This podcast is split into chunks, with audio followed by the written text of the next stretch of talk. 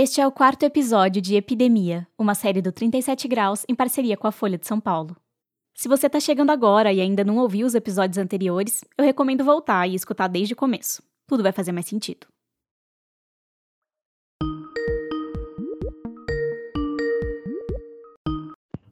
Rafa, Oi, Sara. tudo bom? Deixa eu pôr. Sara? Oi, aqui é a Sara.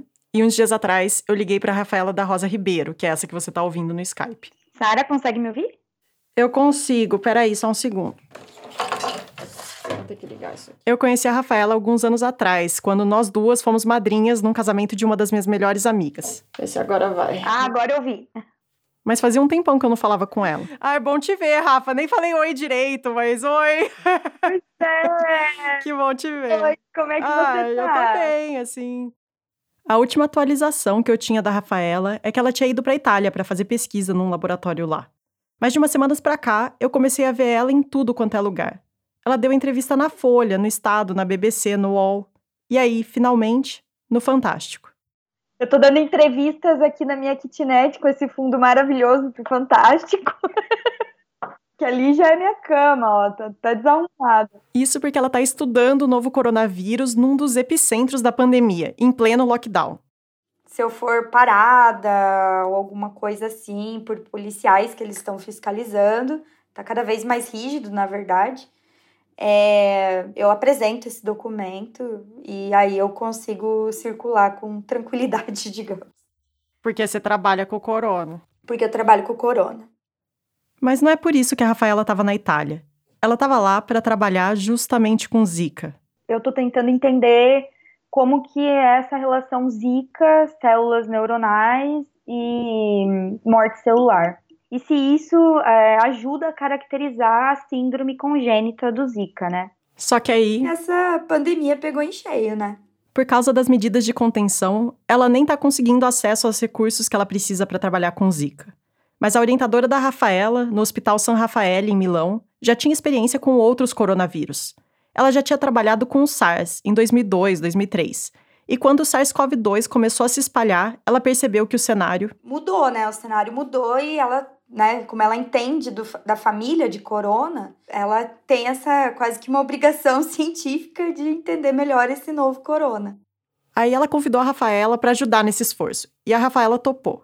É, então agora você tá vivendo o que o pessoal da Zika viveu em, em 2015 e 2016. Nossa, Sara, é exatamente isso que eu lembro, assim, tipo, porque eu, eu cheguei depois. A Rafaela começou a trabalhar com Zika só em 2017, depois das histórias que você ouviu nos dois primeiros episódios da série. Então, e aí agora com o corona eu peguei do começo, assim. E agora ela tá numa correria para processar um monte de amostras de pacientes de Covid-19. Isso para depois tentar descobrir se tem algum fator que influencia se a pessoa vai ter uma doença mais grave, uma doença mais branda. Para poder até isolar o vírus, né, desses diferentes tecidos também, para poder fazer uma análise para entender melhor a infecção.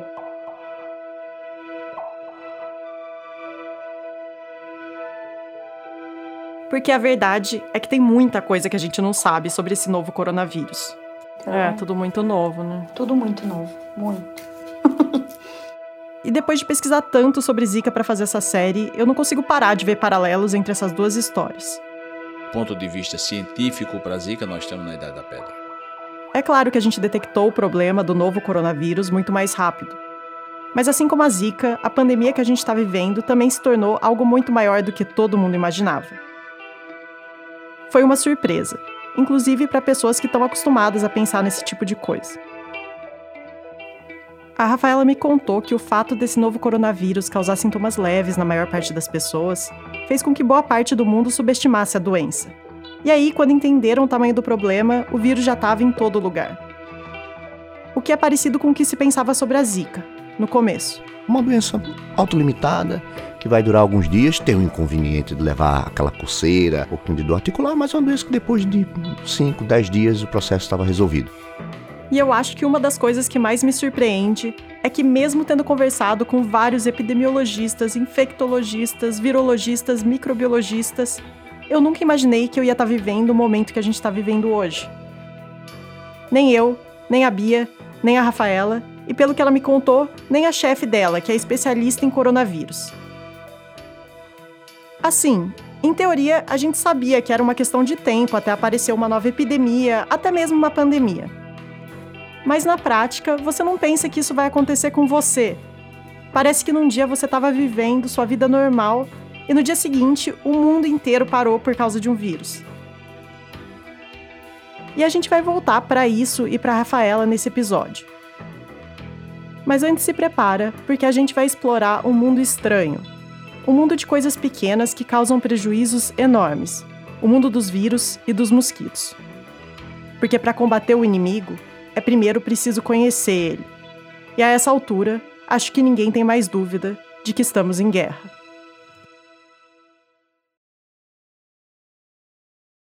Diga para os ouvintes quem você é. Eu sou a Bia. Eu sou a Bia Guimarães. E eu sou a Sara Zoubel, só para lembrar. Eu tô ligando. Eu tô, eu tô ligando no Disque Vírus. Disque Vírus. Aqui é o Disque Vírus, por favor. É, é um, é um número. Isso, é um número que você liga para saber coisas que você não sabe sobre vírus. Mas o que, que você não sabe? Tem muitas coisas. Então, por exemplo, eu não sei o que. Porque, beleza, tem toda essa discussão filosófica se vírus é vivo ou não. Uhum. E, e, eu sei que isso também tem muito a ver com o que, que a gente define como vivo ou não. É tipo super filosófico. Uhum. Tipo, eu não sei. Eu não sei do que, que eu chamo ele. Tipo. Porque ele não é bicho. Mas. É, mas ao mesmo tempo eu fico pensando, pensando, tipo, tá, mas ele tá mais perto de mim do que de uma pedra. Tá. Tá. Porque assim.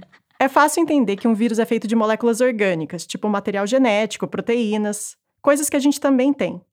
Mas definir exatamente o que um vírus é e saber se ele é vivo ou não é muito mais difícil.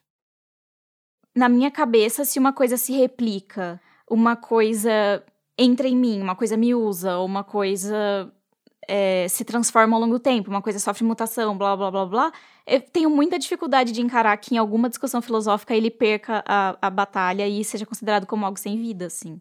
Então eu fico um pouco presa nessa, nessa coisa, tipo, sabe? Uhum. É, então, porque ele é estranho mesmo. É, é, é muito filosófico, porque assim, ele é... E aqui eu vou te poupar da minha tentativa frustrada de explicação e admitir que dessa vez o Disque Vírus não tinha uma boa resposta para Bia. E eu sei que se discute muito se o vírus é vivo ou não, e até tinha uma ideia da resposta. Mas ao mesmo tempo eu não sabia como falar dele.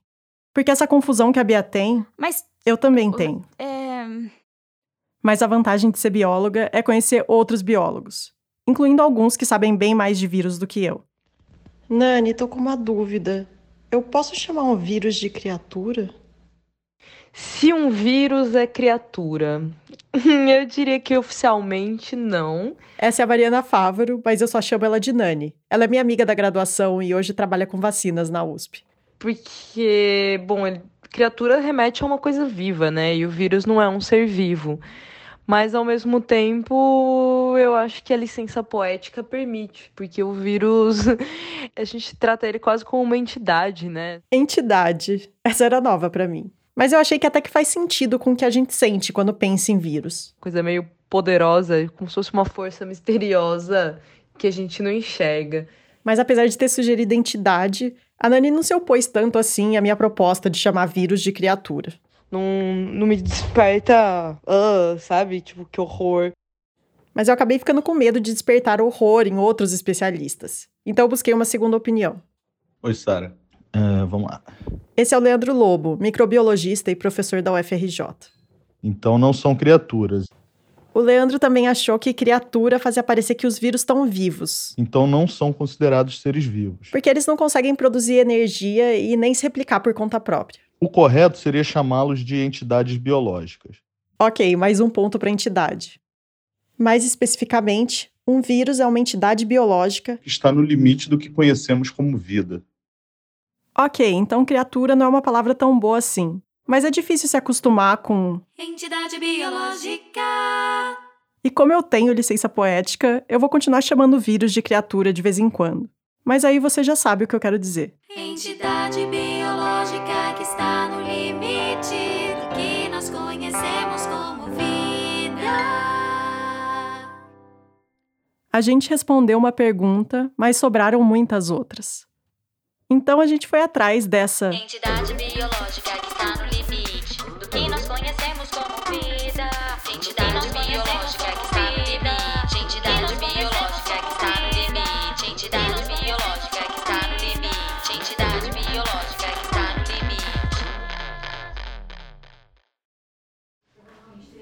andar com um monte de treco. Eu tô vendo. A gente foi no laboratório de estudos de vírus emergentes. Aqui mesmo em Campinas, na Unicamp. Lembrar o nome de vocês, que eu tenho. Sara. Sara. Você é a Sara que tá, tá me escrevendo. Isso. Sara, Bia, Sara. A gente fez essa visita no começo de fevereiro. Hoje em dia seria muito diferente ir lá, já que eles estão no meio de uma força-tarefa para diagnosticar e investigar o novo coronavírus. Podemos ir lá? Beleza. Esse é o José Luiz Modena, ou só Zé. Ele é virologista e comanda esse laboratório. A primeira porta. Então, essa é a primeira porta. Aqui a gente já tem controle de acesso, né? Então, sempre que você... Para entrar lá, tem que tomar várias medidas de segurança. Primeiro você passa por uma porta e aí chega numa salinha que tem um armário para as pessoas se trocarem. A partir desse momento aqui, né? Todo mundo que vai trabalhar aqui precisa se paramentar. Tem que usar jaleco, Isso aqui é pra frente, ó. Então bota os dois braços aqui. touca de cabelo. Toquinha. Vamos- Você quer pôr? Não, pode pôr. Eu não vou estragar seu cabelo. Ah, meu filho, isso aí é, faz parte. Eu ponho esse fone e ele já, eu já fico com a marca do fone. No... Máscara, luvas E aí, ó. e trocar o sapato. Sapatinho. Um crocs. Aí, com tudo pronto, a gente podia atravessar a segunda porta. Essa sim dava dentro do laboratório. É, tem dois fluxos, duas cabines de biossegurança, centrífuga, é, microscópio. O Zé parecia um pai orgulhoso. O laboratório dele é todo equipado para estudar vírus da forma mais segura possível. Lá no fundo tinha até uma outra sala especial, que a gente nem pôde entrar. Era um laboratório com nível de segurança ainda mais alto. Pelo vidro dava para ver umas pessoas paramentadas, concentradas em algum A experimento. partir do momento que eles colocarem um novo material, essa porta aqui vai subir. Aí aquela de lá abre, eles colocam e o material é esterilizado antes de sair. Aí, depois do tour, o Zé levou a gente para a sala dele, para poder conversar longe do barulho dos equipamentos. Chegando lá, o Zé ofereceu ainda uma outra definição de vírus. Todos os vírus são agregados químicos compostos né, por uma molécula de ácido nucleico. que carrega informação genética e que pode ser de DNA ou RNA. E esse ácido nucleico, esse material genético, ele é protegido por uma estrutura né, proteica que a gente chama de capsídeo. E que é meio como uma cápsula mesmo. Então o vírus é como se fosse um material genético embrulhado para presente. Um presente que você definitivamente não quer ganhar. E essa estrutura super simples é capaz de se replicar, de produzir novos vírus. Mas para isso tem que infectar uma célula do seu hospedeiro. E basicamente essa é a grande jornada de um vírus. Achar a célula certa, entrar nela e aí usar o seu material genético para sequestrar a maquinaria celular e fazer muitas cópias de si mesmo, às custas do seu hospedeiro. E aí cada uma das muitas cópias começa essa jornada de novo. Todos os ser vivos na Terra têm um vírus ou muitos para chamar de seu. Tem vírus de bactéria, de planta, vírus de corais, vírus de cachorro e vírus de gente. E até se descobriu que alguns vírus gigantes também têm seus próprios vírus, o que borra ainda mais a linha entre o que é vivo e o que não é vivo. Mas se ainda existe alguma incerteza sobre onde os vírus se encaixam, outra coisa é clara. Desde o começo, os vírus moldaram a vida na Terra. Por exemplo, foi uma infecção viral que permitiu o desenvolvimento da placenta e o surgimento dos primeiros mamíferos, os nossos ancestrais. E parece que até uma das coisas que nos define enquanto humanos, o desenvolvimento da nossa capacidade intelectual, foi afetado por essas entidades. O mundo que a gente conhece não ia existir sem os vírus, por isso eles são tão fascinantes. O Zé estuda principalmente os arbovírus, que são vírus que são transmitidos por artrópodes, como os mosquitos ou carrapatos. Inclusive, ele me contou que no laboratório eles ainda estão tentando responder perguntas em aberto sobre o Zika. Por que, que uma mulher infectada na gestação durante o primeiro trimestre, uma parte delas a criança pode desenvolver um quadro que é o quadro da zika congênita, com microcefalia, e outras a criança vai nascer normal. O que, que dita essa diferença né, de comportamento? Então, é- Mas o principal foco dele é investigar os vírus da região amazônica, como o maiário e o oropoche, que não preocupa a maior parte das pessoas por enquanto, mas acho que você já sabe que isso pode mudar. E no Brasil, não dá pra gente se dar o luxo de baixar a guarda contra os arbovírus. Eles são nossos adversários históricos. Por séculos, a gente teve surtos arrasadores de febre amarela, e a dengue já é inimiga de longa data. A trajetória da Zika no Brasil, que você ouviu nessa série, é apenas um dos capítulos mais recentes dessa saga. E se os vírus são essas criaturas. Entidades biológicas. que estão lá no topo da lista das maiores ameaças para a humanidade, entre os animais, esse posto vai para um bicho que é tão comum no nosso dia a dia que a gente até esquece de ter medo dele. O animal mais perigoso para o ser humano é o mosquito, né? não tem nenhuma dúvida. E para me ajudar a entender melhor essa ameaça, eu conversei com dois especialistas. Eu sou Pedro Lagerblad de Oliveira. O Pedro, professor da UFRJ. Basicamente, eu trabalho com um, bichos que chupam sangue, né? Mosquitos, barbeiros, carrapatos. E a Margarete Capurro, pesquisadora da USP. Então, eu comecei com mosquito em 86, mais ou menos. Só no ano passado, o Brasil teve mais de um milhão e meio de casos de dengue, mais de 130 mil casos de chikungunya e mais de 10 mil casos de zika. Por aqui, essas doenças são transmitidas pelas picadas do Aedes, mas existem outros mosquitos que transmitem outros patógenos, como o protozoário da malária, por exemplo. É, não, é meio milhão de pessoas morre de malária na, no, no, no mundo por ano, né? Então, não é pouca gente, isso é muita gente. E apesar de mosquitos estarem causando doenças graves aqui no Brasil há séculos, e da gente estar tá cansado de ver as mesmas campanhas de combate ao mosquito todo ano, a gente literalmente não está ganhando a guerra contra esses caras até agora. Por que, que você acha que você vai eliminar uma coisa que sobrevive desde o Jurássico? É difícil dizer com certeza, mas algumas estimativas indicam que a família dos mosquitos surgiu uns 200 milhões de anos atrás, quando os dinossauros povoavam a Terra. Ou seja, esses bichos tiveram cerca de 10 vezes mais tempo por aqui do que a nossa família de hominídeos, que apareceu faz só uns 20 milhões de anos. Hoje, existem milhares de espécies de mosquito, e na maioria delas, as fêmeas precisam sugar sangue para poder pôr ovos e se reproduzir. E para fazer isso, eu descobri que os mosquitos desenvolveram habilidades fantásticas. O mosquito é um cara de milímetro e nós somos de metro. É, é, mil vezes maior do que, do que ele em tamanho, né? Isso é como se você olhasse uma montanha é, é, é uma vez e meia o tamanho do corcovado aqui, né? E, e, e dissesse assim, vou dar uma furada naquele cara.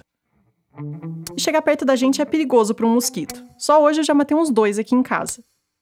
Então isso faz com que eles comam sangue o mais rápido que eles conseguem e picando o menor número de vezes possível. E isso vai muito além de qualquer coisa que a gente conseguiria fazer.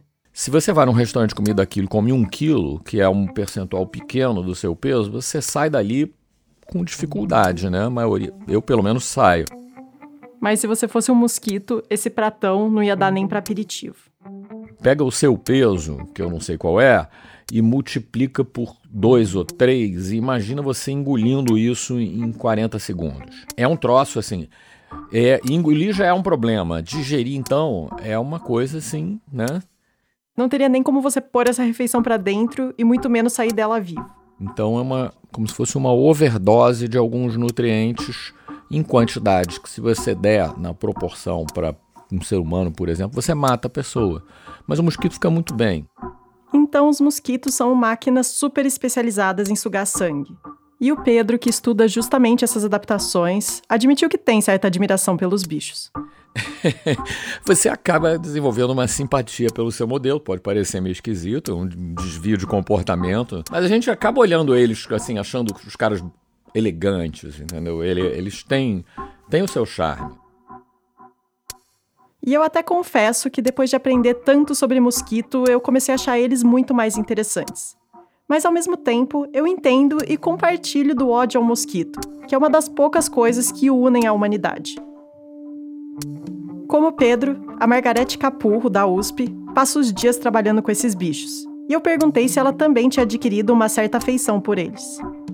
Não, eu adoro pôr ele no micro-ondas e ver ele explodir. Aí elas estão lá quietinhas, dormindo. A hora que o micro-ondas começa, elas começam a voar lá dentro. Pá! Estoura. E entre as espécies de mosquito que vivem aqui, eu acho que é seguro dizer que nenhuma é tão odiada quanto a Aedes aegypti, que surgiu na África, mas que hoje já é de casa. Hoje ele está em todo, tudo quanto é lugar. É um mosquito totalmente cosmopolita. Porque ele é um bicho doméstico muito bom. Ele é um bom bicho doméstico porque, enquanto os outros mosquitos se dão melhor no ambiente de mata e as larvas deles gostam de água com bastante matéria orgânica, o Aedes aegypti se dá bem na cidade, e a larva dele se desenvolve na água limpa. Ela come pequenos depósitos de matéria orgânica que se formam nessa água limpa. Que é a água que a gente tem em casa, no pote de cachorro, na caixa d'água. Essa água é pobre em nutrientes, mas a larva dele é boa em sobreviver com pouca coisa. Sujeirinha que tá lá na caixa d'água e tal, o limozinho que tá ali. E se não tiver outra coisa, ele come o irmãozinho dele. Ele, eles são, são canibais. E além disso, o Aedes aegypti tem uma afinidade especial pelos humanos. Então, se você botar um, um, um Aedes aegypti comum, esse que está aí por aí, num, num labirinto em T, e expor ele, botar uma cobaia de um lado e um homem do outro, ele vai preferir o homem. Tá? Ele vai escolher, ele reconhece o homem. Ele gosta do homem. É cheiro, calor. Tem gente que fala que até a voz humana é atrativo. CO2, ácido lático, ATP. Eu sei que ela te acha. E ela te acha com tudo. Basicamente, só o fato de você existir já é suficiente para a fêmea do Aedes te achar. Mas a ironia é que justamente essa afinidade tão grande do Aedes pela humanidade é que coloca ele numa posição em que dá para argumentar que ele deveria ser aniquilado. Qual é o papel dele dentro do ecossistema? Eu não tenho a menor ideia. Nem eu. Então eu perguntei para o Pedro se a extinção do Aedes aegypti ia ter algum impacto ecológico. Eu posso te dizer, olha, é só no ambiente urbano. Ele, o impacto ecológico é muito pequeno, inclusive porque se você vai para ambiente, os ambientes naturais, ele não está lá. Mesmo numa cidade como o Rio de Janeiro, por exemplo, você tem ali a floresta, você chega perto da floresta da Tijuca e tal, você vai ser picado pelo Aedes albopictus, provavelmente, não pelo Egipte. Ele perde a competição no ambiente de mata, entendeu? Não é, não é a casa dele, a casa dele é a nossa casa. E no próximo episódio, você vai ouvir como o Aedes aegypti foi o alvo de uma cooperação internacional para aniquilar essa espécie, que obviamente não foi muito bem sucedida. Mas por enquanto, a gente queria saber o que está sendo desenvolvido de novo para lidar com esse problema. A estratégia que está sendo usada há 60 anos não está funcionando. Será que não está na hora de mudar a estratégia?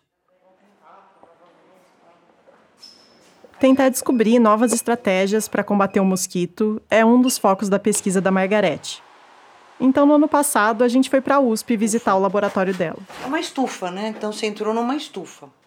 Ela levou a gente numa espécie de mosquitário. Que basicamente que é aqui?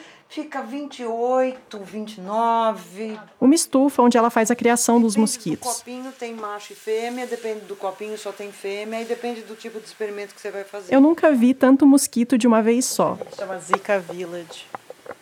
É, é um mosquito que veio da Zika Village da As prateleiras carregavam caixas com as colônias de mosquitos e experimentos que estavam rolando. E essa área é a área da infecção. Isso aqui são os experimentos com a Aedes aegypti. É uma das linhagens transgênicas. A Margarete cria linhagens transgênicas de mosquitos no laboratório. Ela faz engenharia genética de mosquitos, para que, quem sabe, no futuro seja possível fabricar mosquitos que trabalhem a nosso favor, no controle das doenças. E ela contou que está acostumada com uma certa resistência a essa ideia. É tão assustador o transgênico. Ele veio do espaço, ele veio da, de Marte, ele é um bicho de sete cabeças, ele é um monstro. A liberação dos mosquitos transgênicos é um assunto que ainda gera muito debate entre os próprios cientistas e que ainda tem chão pela frente. Mas só para deixar claro, a Margarete não sai por aí liberando os modelos que ela cria no laboratório. Para fazer isso, são necessários muitos testes antes. E mesmo ela não sendo fã dos mosquitos, não os transgênicos, os naturais, ela não acredita muito no potencial de eliminar eles. Por que, que você acha que você vai eliminar uma coisa que sobrevive desde o Jurássico? Lembra? O teu alvo não é eliminar mosquito. O teu alvo é eliminar vírus. Então ela usa uma técnica chamada Gene Drive, que é você modificando o mosquito, você elimina o vírus. É assim: você coloca nos mosquitos genes que vão ser capazes de identificar um vírus, como o da dengue, por exemplo. E aí, em teoria, se esse mosquito transgênico estiver circulando numa cidade e acabar se infectando com a dengue, ele vai ser capaz de lutar contra esse vírus, ou mesmo ativar um mecanismo de autodestruição. E pode ser que você já tenha ouvido falar de um tipo diferente de mosquito transgênico, que já foi testado em alguns lugares do Brasil. Isso porque algumas empresas estão testando e fabricando mosquitos machos estéreis, que procuram as fêmeas na natureza e cruzam com elas. Mas a prole dessa cruza não vai para frente. E aí, isso interrompe a produção de uma nova geração de mosquitos, temporariamente. Esse tipo de transgênico é como se fosse um inseticida teleguiado e com asas. E além dos transgênicos, tem cientistas tentando combater as doenças usando uma bactéria, a Wolbachia, que é uma bactéria que infecta insetos e que parece prevenir que os mosquitos transmitam certos vírus. Isso já está sendo testado em vários lugares do mundo. Inclusive teve resultados promissores aqui no Brasil, com a dengue. Mas a Margarete diz que não vai ser uma só solução mágica que vai acabar com o problema do mosquito. Ela acha que a gente vai ter que usar todas as nossas armas. Posso usar inseticida e liberar mosquito? Pode. Posso usar larvicida e liberar mosquito? Pode. Posso usar tela, retirada de pneu, melhoria de vida, larvicida e inseticida de adulto, repelente, captura massiva de ovo, controle biológico? Pode, deveria. É o protocolo de integração. É porque, na verdade, o problema do mosquito também tem a ver com um problema estrutural. Não dá para achar que a gente vai resolver ele sem olhar para a desigualdade social, saneamento básico. A gente vai falar um pouco disso na semana que vem. Mas enfim, num país que tem mais de um milhão de casos de dengue por ano, se a gente conseguir usar algumas dessas ferramentas ou uma combinação delas para ter menos gente doente, pode ser um jeito de quebrar o ciclo da doença e aí finalmente controlar ela. E, nesse aspecto, isso não é muito diferente das estratégias como quarentena e isolamento social que a gente está usando agora para tentar conter o novo coronavírus. E falando em quarentena, agora que eu e a Bia estamos cada uma na sua casa, toda vez que a gente tem que falar de alguma coisa dos episódios, ou a gente tem que ir pro WhatsApp ou pro Skype. E independente do assunto que era pra gente estar tá discutindo, a gente sempre acaba caindo na estranheza que é estar tá vivendo essa pandemia. Não sei, eu tenho pensado muito nisso, como que esse século esse século, digo, os próximos talvez possam ser piores, mas eu tô preocupada com o que eu tô vivendo, claro. É. Não, eu fiquei muito preocupada se a gente vai ver outra dessas. Eu falei, nossa, será que vai ser mais de uma na minha vida? Que bizarro, espero que não. É, eu também espero que não, mas. Mas, né, enfim. Mas o problema é que tudo aponta que esse tipo de coisa pode ficar mais e mais frequente. Porque a probabilidade é essa mesmo, que cada vez mais isso aconteça, né? Lembra da Rafaela que você ouviu no começo do episódio? No final, ela e o Zé me falaram a mesma coisa. Esse é um fenômeno que a acontece, pode acontecer com uma certa frequência, nunca antes aconteceu com tanta frequência como acontece agora. O Zé tá falando do pulo de espécie. No caso, quando um vírus de animal adquire a capacidade de infectar um humano. Inclusive, tem vários projetos no Brasil, tem no mundo todo, para poder se investigar vírus de animais que vão ter potencial uhum. para saltar. Então, para tentar prever isso. E a gente sabe que esses pulos estão muito associados com degradação ambiental. Porque assim, quando você entra no ambiente silvestre que foi pouco explorado antes, lá tem suas populações de mamíferos, de aves, né, com seus vírus. E uma parte desses vírus pode ser capaz de infectar você. Isso pode acontecer. Se esse vírus que normalmente infecta um animal usa uma estrutura para entrar na célula que é muito parecida com a nossa. Ou pode se dar por um processo de mutação. Que acontece no genoma do vírus. Numa taxa alta. Porque, diferente da maioria dos seres vivos, os vírus não checam as cópias que eles fazem para ver se estão certas. E como os vírus costumam se replicar muito, uma ou outra cópia errada pode acabar acertando. Ou seja, a alteração permite que ela pule, consiga infectar outra espécie. E quando a gente junta o aumento da degradação ambiental com o aumento da mobilidade urbana, as chances de um desses vírus conseguir pular e aí conseguir se espalhar rapidamente pelo mundo também aumenta. A gente está vivendo as consequências disso hoje. Então, essa família de coronavírus, eles, eles têm um reservatório na natureza em morcegos. Uhum. Mas é muito difícil prever quando um novo evento desses vai acontecer. E pode acabar sendo mais perto do que a gente imagina. Você acha que tem muito vírus ainda para ser descoberto? Ou a possibilidade de um vírus sair Bra daqui? Brasil é o país que tem a maior diversidade de ser vivo nesse planeta. Consequentemente, é o país que tem a maior diversidade de vírus presentes nesse planeta. E o único jeito da gente ter qualquer vantagem nessa corrida pode parecer meio contraintuitivo. Tipo, alguém tem que estudar o vírus que não tá causando nada, assim, ou não tá causando muita preocupação, porque você nunca sabe qual vai ser o próximo. É isso que eu acredito, né? Então, estudar agentes novos, negligenciados, emergentes, é se prevenir das doenças do futuro. Mas esses projetos precisam de investimento. E pode ser difícil convencer a sociedade, o governo, as agências de financiamento de que estudar uma coisa que não está causando problemas agora, na verdade, é uma necessidade urgente. Então, é, não dá para a gente esquecer isso. A Rafaela me contou a experiência da orientadora dela, que trabalhava com SARS. A ciência ela tem que continuar. Como não continuou com o SARS, por exemplo. Depois que a epidemia de SARS acabou, também acabou o dinheiro para as pesquisas do laboratório. Acabou hum, investimentos, enfim, ela parou as pesquisas com SARS, né? Então, talvez, se tivesse continuado, continuado o trabalho, poderia estar um pouco mais à frente agora com esse novo coronavírus, porque eles não são tão diferentes. E assim como aconteceu com a Zika, agora a gente vai depender de uma maratona de pesquisas, no Brasil e no mundo todo. Porque esse é o único jeito de realmente entender uma doença nova e iluminar o caminho que a gente tem pela frente. E enquanto isso, a gente tem que lidar com essa ansiedade de não saber bem como vão ser as próximas semanas e até as próximas décadas. Então, no próximo episódio, a gente vai olhar lá para trás, para as epidemias históricas, para ver se elas ajudam a gente a entender melhor o que a gente está vivendo hoje.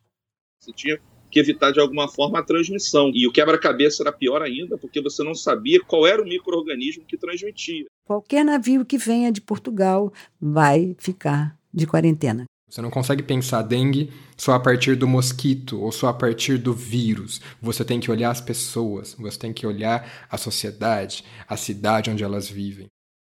Isso na terça-feira que vem. Entidade biológica que está no limite do que nós conhecemos como vida. Entidade biológica que está no limite. Entidade biológica que está no limite. Entidade biológica que está no limite. Entidade biológica que está no limite. Se você tiver alguma pergunta sobre o episódio ou algum relato sobre uma epidemia que te marcou, manda uma mensagem no nosso WhatsApp. O número é 19 99 274 9129. Esse mesmo número está na descrição do episódio. Epidemia é uma série do 37 Graus em parceria com a Folha. Os episódios saem sempre às terças-feiras. Se você gostou do programa, assina também o 37 Graus no seu aplicativo para podcast. Lá tem outras histórias para você escutar. E aproveita para acompanhar a 37podcast nas redes sociais. A apresentação, o roteiro e a edição da série Epidemia são feitos pela Sara Zoubel e por mim, Bia Guimarães. A trilha sonora é do Gabriel Falcão e a ilustração é da Larissa Ribeiro. Nesse episódio, a gente também teve voz e música de Isabel Barros e Gabriel Polo. O 37 Graus é uma produção do Lab 37 e tem o apoio do Instituto Serra Pilheira, que financia a pesquisa e a divulgação científica no Brasil. E também faz parte do programa Google Podcast Creator.